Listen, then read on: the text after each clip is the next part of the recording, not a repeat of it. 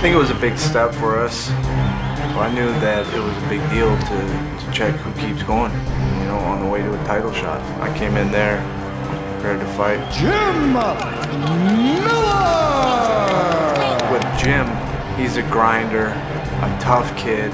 It's almost guaranteed it's going to be a scrap. You know, he'll be there the whole time. He can take a punch. So fight! Where I felt that I had the keys to how to beat him is just being an athlete, moving in and out, not going on my back. It'd be tough to take Gray Maynard to the ground. Game plan was to pick him apart move, um, put him on his back, you know, if I could. Gifted athlete with a huge right hand, Gray Maynard. Round one, um, I felt that he was a little bit more flat. You know, he just kind of, you know, step, step, step, step. And I was like, this might be an easy, easy one at a time. Oh, nice right hand! Good punches, they don't really feel hard, you know? just kind of throw it. Miller gets a single. He was hanging on to it tight, and I was just peppering him the whole time.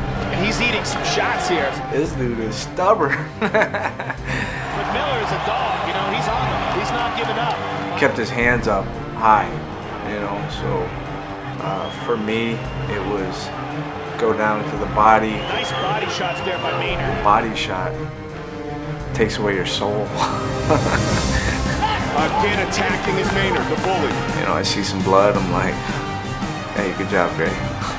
Keep it going now. Jim's face is busted up big time. Uh, a guy's heart. That's the aspect uh, stuff I have to take into account. He proved it that night. He was down three to zero almost. He was still going for stuff, all beat up. Declaring the winner by unanimous decision. Yeah, I think it was either afterwards. You know, it just kind of hit me. Gray. And I knew that that was key fight, you know, to check who keeps going. It was a good weekend.